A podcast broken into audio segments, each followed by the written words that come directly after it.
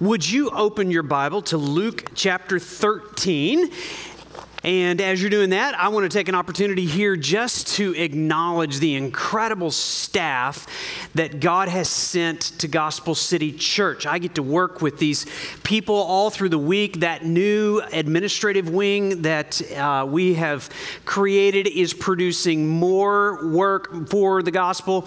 Uh, and we're so grateful. Michelle does such a great job discipling our kids and uh, all the volunteers that serve over 300 of those working with our children.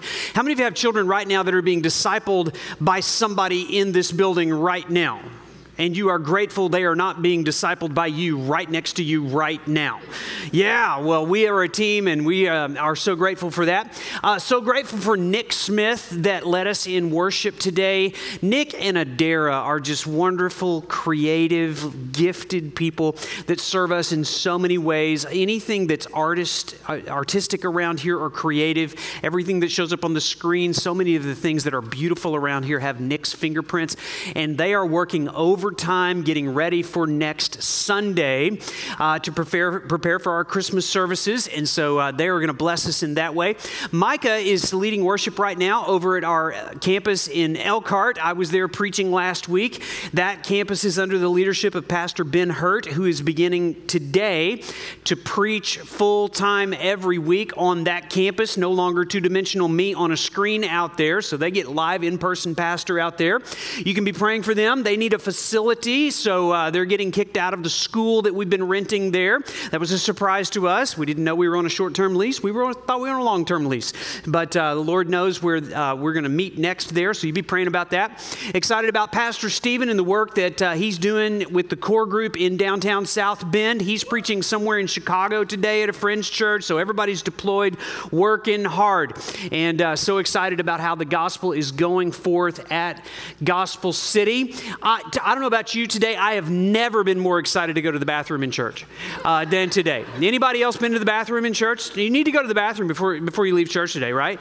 Um, new bathrooms right over here on the other side of that wall. Thank you, thank you. We're seeing the progress, and, and uh, your generosity is now showing up in so many tangible ways.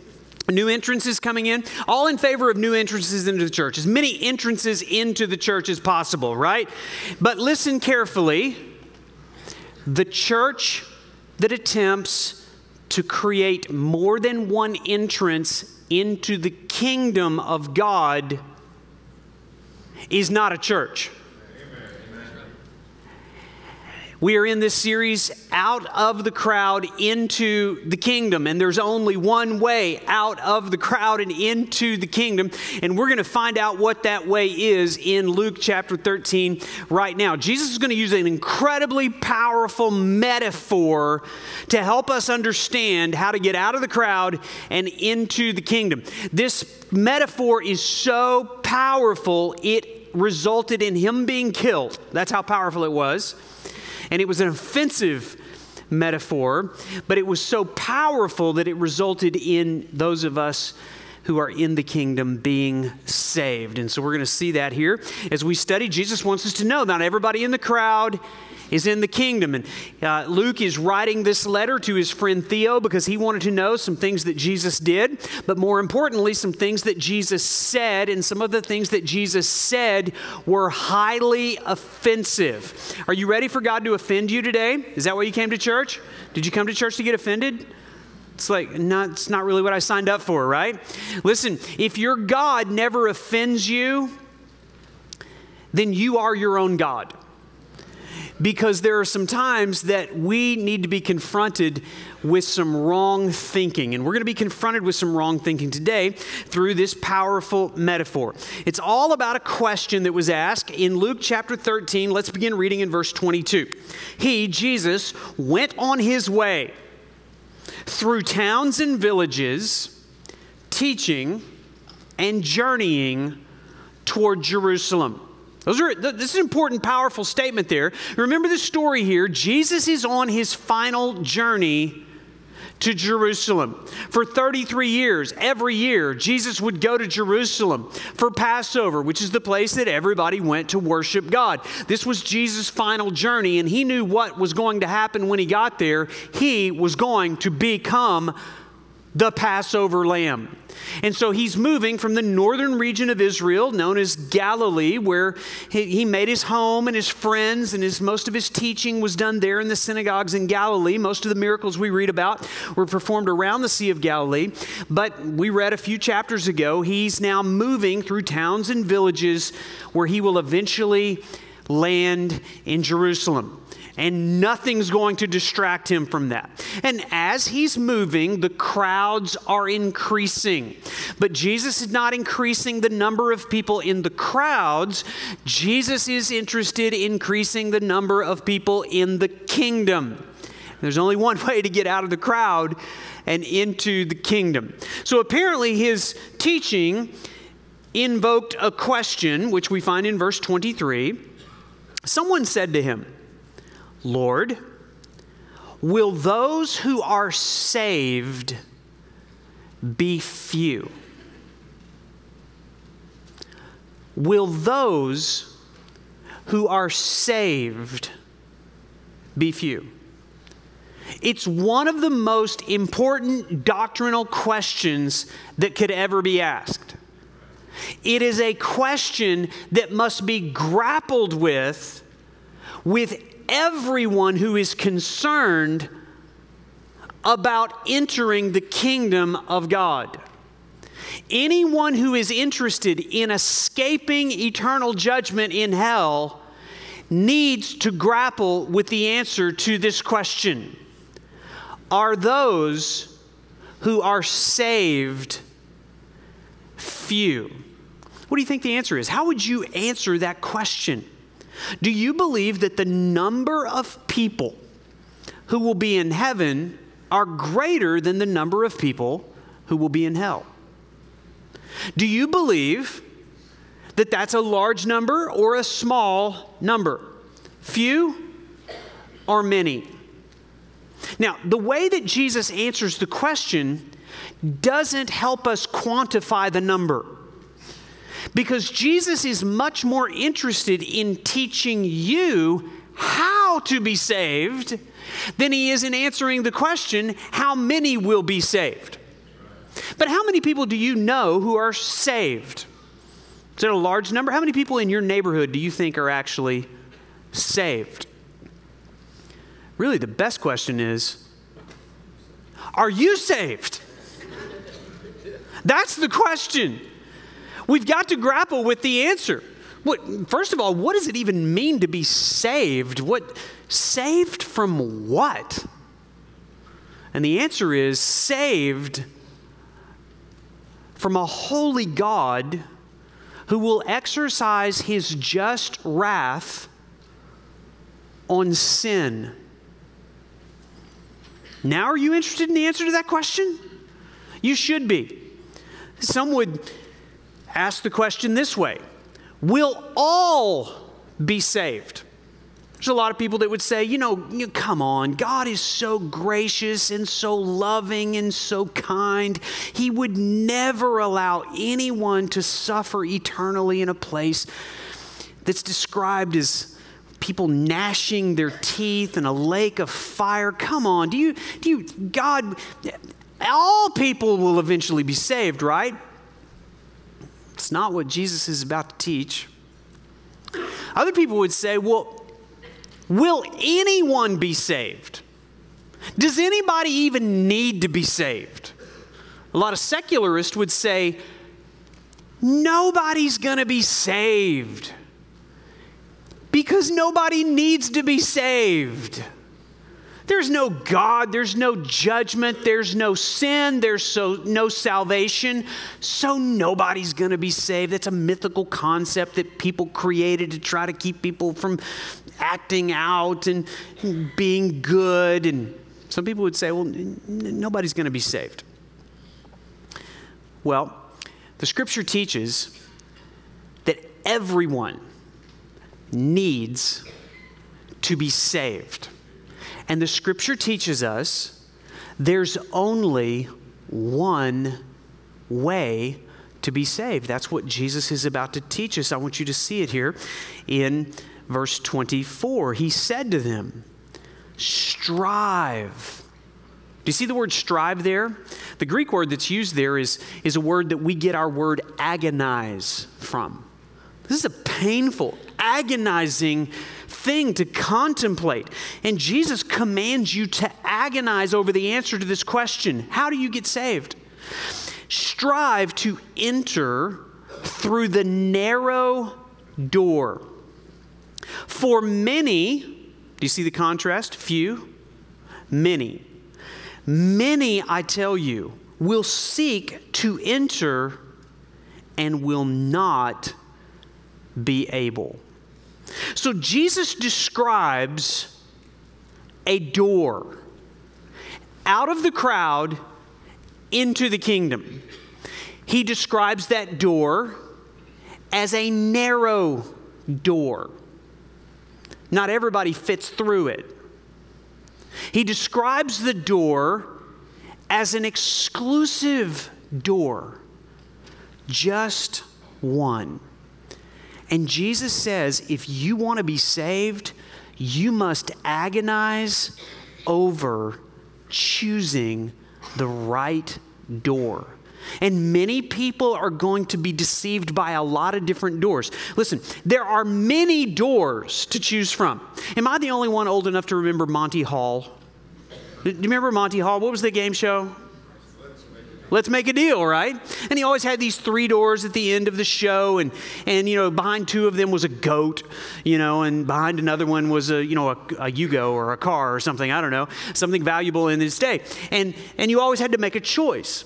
Well, Jesus is not interested in making deals with you about which door will lead to salvation. There's just one door. Every other door the world will offer you has a goat behind it. That's why you need to agonize over the door that you choose. Now, the doors on, on the doors that you have to choose from have a lot of different labels on them. Now, listen, everybody, whether you are saved, whether you are a Christian, whether you're an agnostic, whether you're an atheist, deep down the inside, every one of us has a desire to be saved, okay? We, we have a desire to be saved from our loneliness. We have a desire to be saved from our depression. We have a desire to be saved from our boredom. We have a desire to be saved from our poverty. And so the world will offer you a lot of different doors that offer hope of salvation. So if you want to be saved from your poverty, there's the door of money or there's the door of career. If you want to be saved from your stupidity, there's the door of education.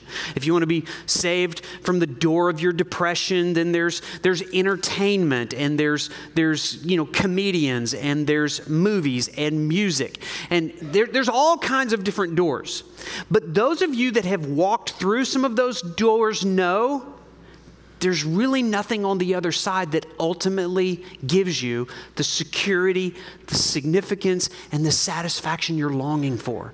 That's because deep down on the inside, what you need to be saved from is not your boredom, it's your sin. And your sin needs a Savior. And Jesus presents himself as this narrow door.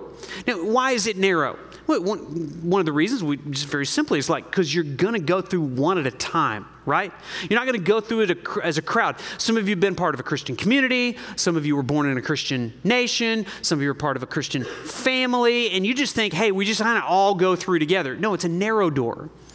That metaphor creates a sense of urgency, immediacy, and decision. You have to choose to enter through the narrow door. But you know what? Few people believe that that door is narrow. We don't want to believe that because it makes us sound really bigoted. It makes us sound like we're superior. If we believe that we have the only door that can save, it kind of is an indictment upon people that choose other doors to try to save them. But notice, Jesus is direct, Jesus is clear, and he is unapologetic about there only being one door that can save. This is the story that Jesus is telling. God has taken the initiative to open a door that gives access to his kingdom. And on the other side of that door is everything you were created to experience. Until you step through the door, you will be bored, you will be lonely, you will be depressed, and you will be dissatisfied with every other Savior you turn to.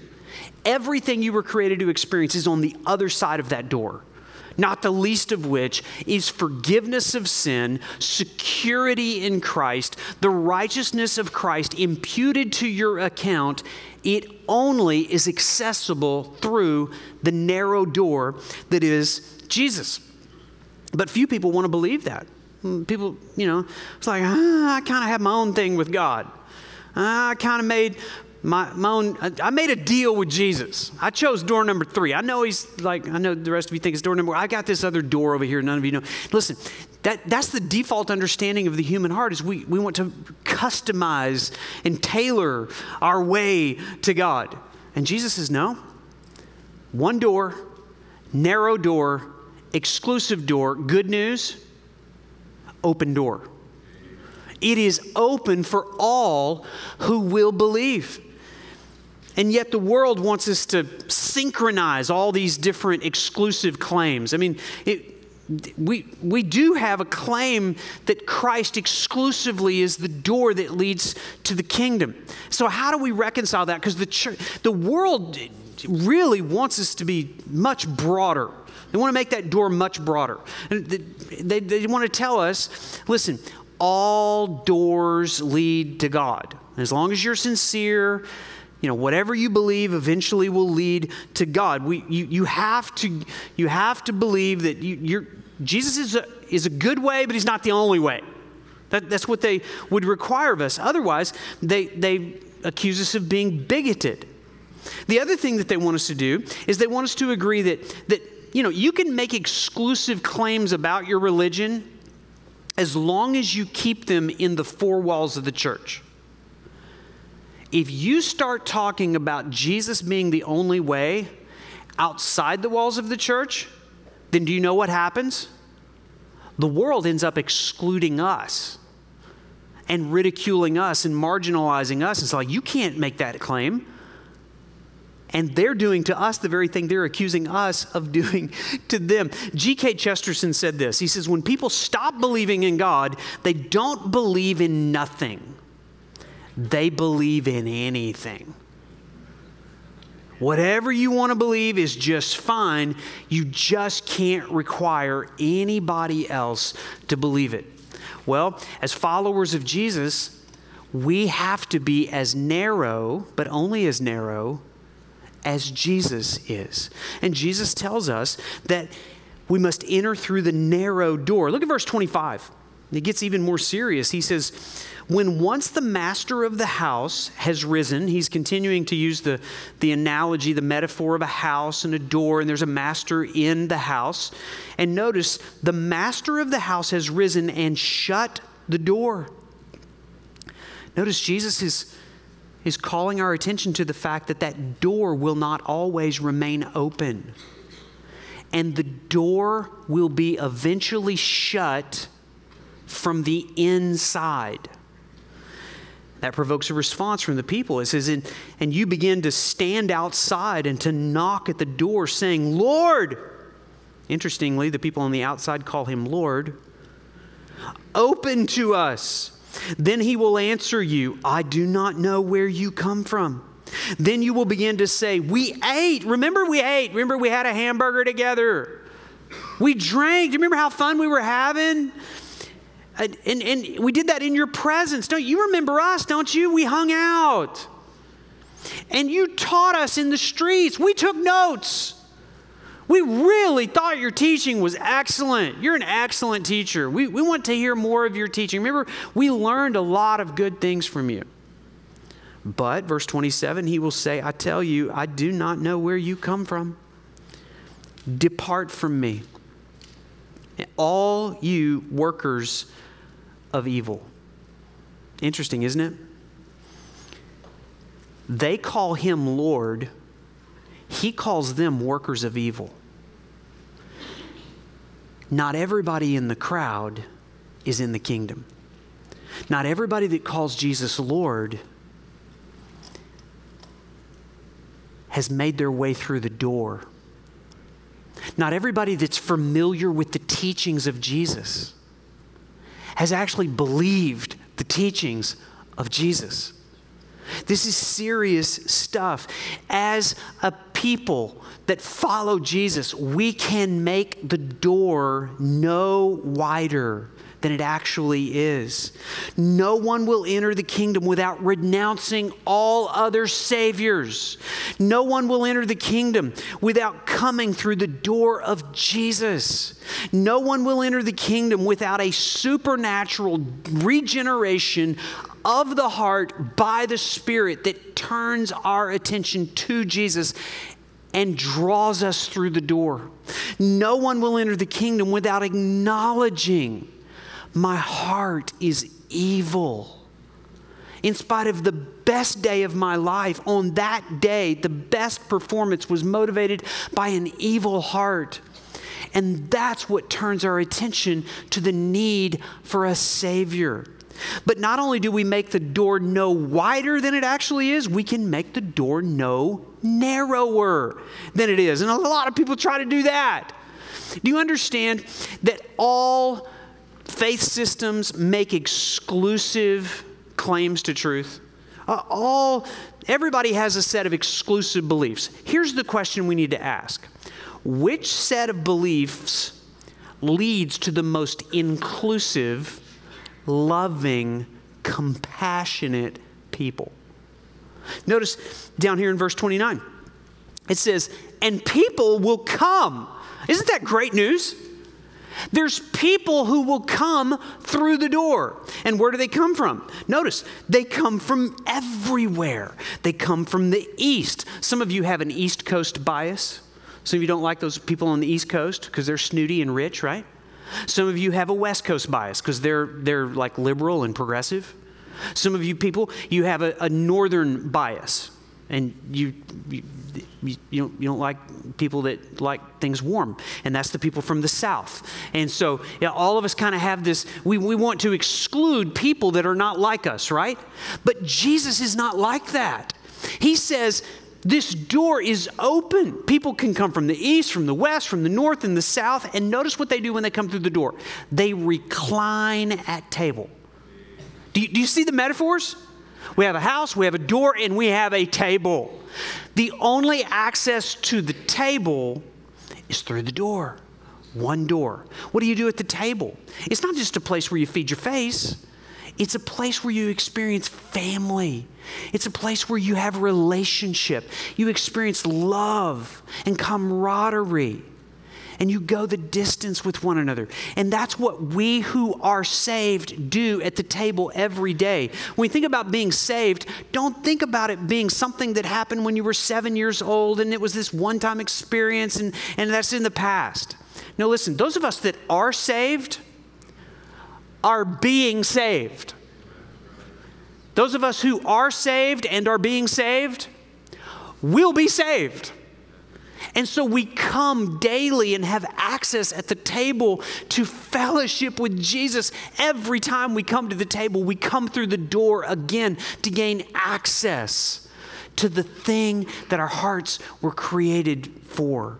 And that invitation is open to all who will believe. We come, we recline at table in the kingdom of God, and behold, some are last who will be first and some who are first who will be last. What's he talking about? Do you know why few people are saved? Because few people are willing to be last. They want to promote themselves. They want to be at the head of the line. They, they want to accomplish big things and they want to, to push themselves to the front based on their works and their achievements. And Jesus says, those people that had the greatest access to Scripture, those people that heard me teach in the streets, those people that lived in Jerusalem where Jesus walked and taught, those people are going to be last. because they didn't come humbly. And those of us who are outsiders, I mean, we, don't, we live in the wrong century, we, we live in the wrong part of the world. And yet we have access because Jesus is drawing, he's including so many people that otherwise who would not have access. So, which set of exclusive beliefs creates the most inclusive people?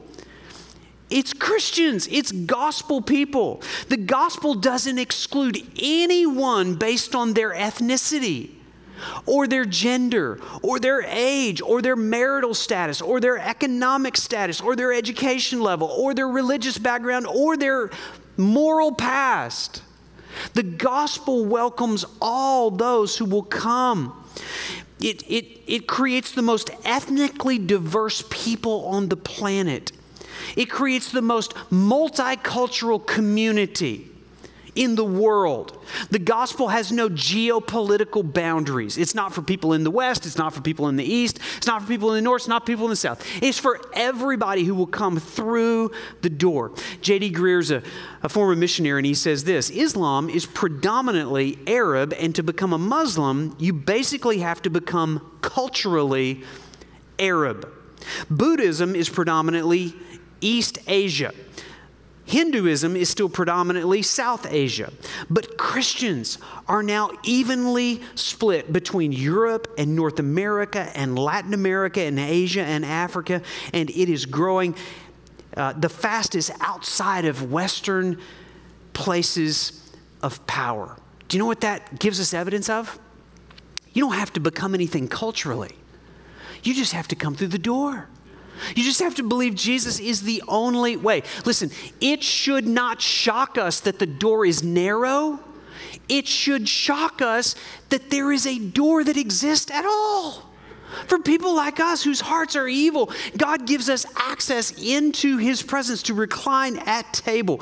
And it's not going to be a small number. I know it says a few, but listen, th- there's going to be some. And do you know how many the some are?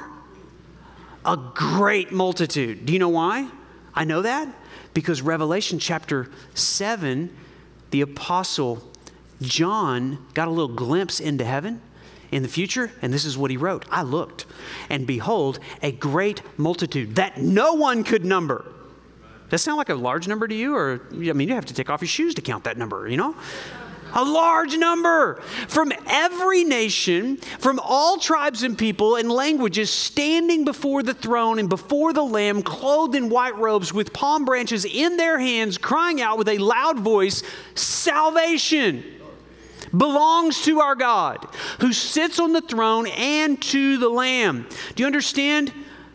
Those who are saved, the work of salvation belongs to God the, the door of salvation is opened from the inside, not kicked in from the outside. And the only way to come out of the crowd and into the kingdom is through the open door that Jesus provides for all those who will understand their evil hearts and come to Him to be saved. Look at verse 31. And at the very same hour, Pharisees came and said to him, Get away from here, for Herod wants to kill you. You see, what happened was there were these gentle, kind, loving Pharisees that loved Jesus so much. They cared about his safety so much that they went and warned him that mean old King Herod, this was Herod Antipas, he was the, one of four sons of Herod the Great, and, and he kind of divided up the kingdom. And, and Herod he was a mean guy. He didn't like Jesus. He didn't like anyone who threatened his kingdom. Well, Jesus' teaching about a kingdom was threatening his own kingdom. And so these really loving Pharisees came by and wanted to help Jesus survive, not be being killed, because they knew how offensive this message was to Herod. Because Herod's not coming through the door. And so this is really offensive, right? How many of you really believe the Pharisees were really concerned about Jesus' life? No. No, they, if their motto was, if Herod didn't kill him, we will. And they worked together actually to make that happen later in the story, right? So they, they warn him. And like, hey, um, Jesus, you, you might want to divert your path. You don't come to Jerusalem. It's not going to go well for you here. what Jesus say? Verse 32. And he said to them, Go and tell that fox. You see, Fox News is not a recent invention. They're, they're, Fox News was doing then what it does now it's reporting on all the political drama, right? And by the way, are we really going into another election year? I mean, do we, do we have to do this every four years? Really? Do we have to do this? But listen, if you are more tuned into Fox News than the good news, your, your life is way too stressful, okay? Our hope of salvation is not in which fox sits in the White House, okay? And every four years we get to exchange foxes, right? Listen, our, our, you know what Jesus says to him? Look at what he says. He says, You go and tell that fox, Behold, I cast out demons. So, what are you going to do? You've been casting any demons out lately? Uh, I cast out demons and perform cures today. You healed anybody lately? And I'll do, do that tomorrow. And on the third day, I finish my course. You are not going to distract me. And do you know what I'm going to do on the third day after I get to Jerusalem? I'm rising from the dead. And he says in verse 33 Nevertheless, I must go on my way today and tomorrow and the following day, and it cannot be that a prophet should perish away from Jerusalem. Listen, if you are a kingdom of the citizen of God, do not get distracted by noise from foxes. Do not be intimidated by their threats to harm you or ridicule you or marginalize you. Jesus is alive, and Jesus understands there's not a fox that can threaten the lion of Judah. He is on the throne. He is in complete control. He's not stressed out about anything. He hasn't lost an ounce of his power, and he has a mighty roar. He is not only a lamb, that sits on the throne, he is a lion who is the king of the jungle. So there is a door for all those that want access to this lion, but few are willing to come through the door while it's still open. Look at verse 34. Actually, verse, yeah, verse 34. He says, Oh, Jerusalem. Don't miss the O. It reveals the heart of compassion for Jesus.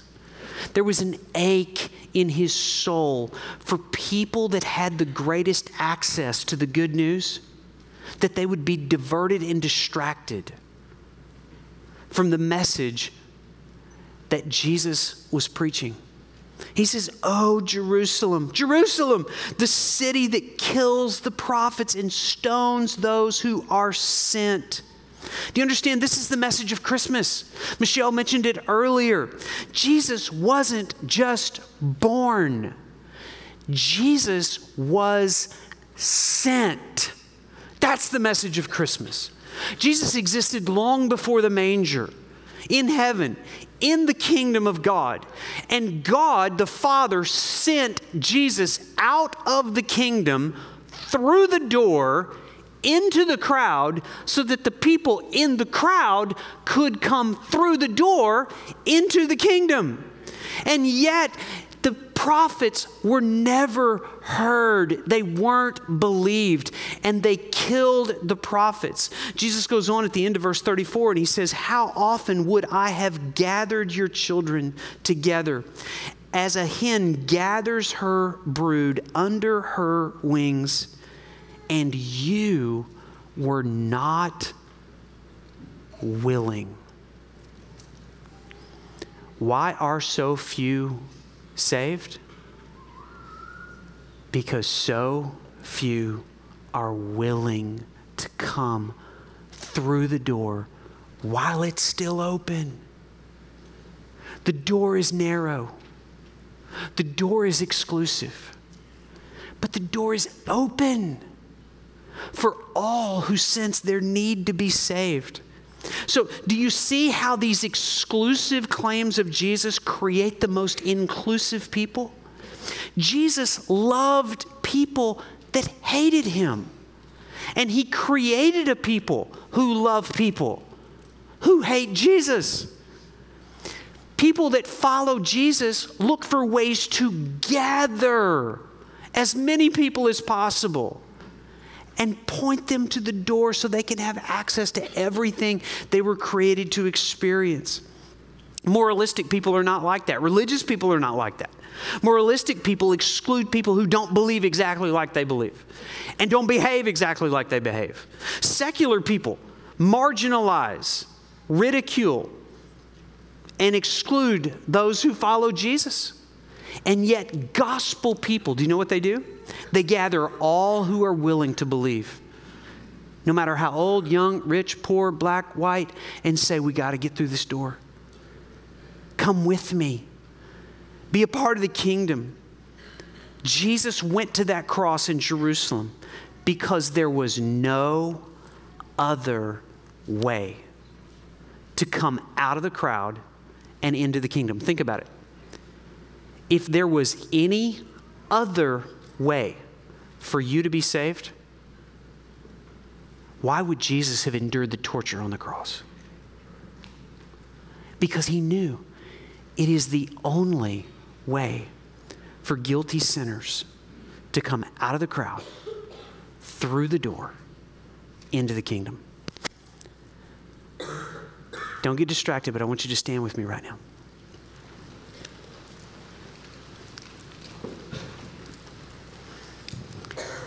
Can ask you the most important question? Are you saved? He's like, I hope so. I know, so, uh, maybe. Listen, you can know it for sure. What do you have to do to be saved? You have to acknowledge, I can't save myself. There are no other saviors that can bring me security, significance, satisfaction. There's no other remedies for sin. And for those of us that would acknowledge, yes, I'm saved. I remember it happened 10 years ago, five years ago, six months ago. Are you living in awe and the wonder at that, that you can keep coming to recline at table, to fellowship, to grow, to feast, to celebrate the Savior who was sent through the door into the crowd so you could come out of the crowd into the kingdom? It's something we do daily as an act of worship. I want to invite you to bow your heads, close your eyes for a moment that powerful metaphor of a door was meant to create urgency, immediacy, decisiveness. Strive, agonize to enter through the narrow door. While it's still open, one day that door will be shut. Question If it was shut today, which side of that door would you be standing on?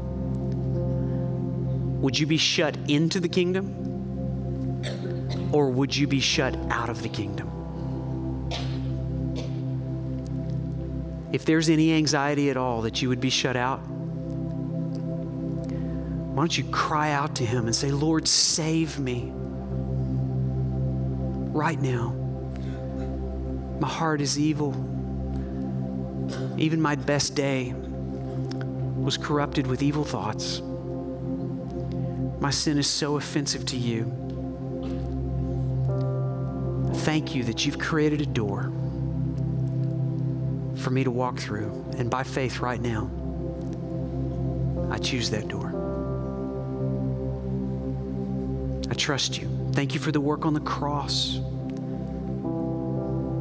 to pay the penalty for my sin. Open your heart up to Him. Let this be the day that you walk through the door.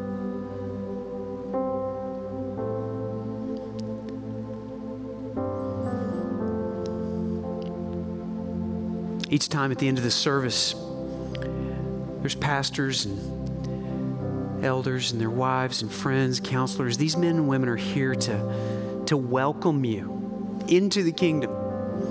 There's nothing magical that happens down here.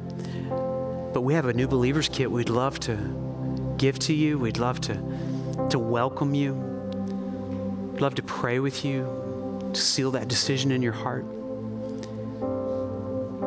So I'm going to pray here in just a moment. We're going to sing.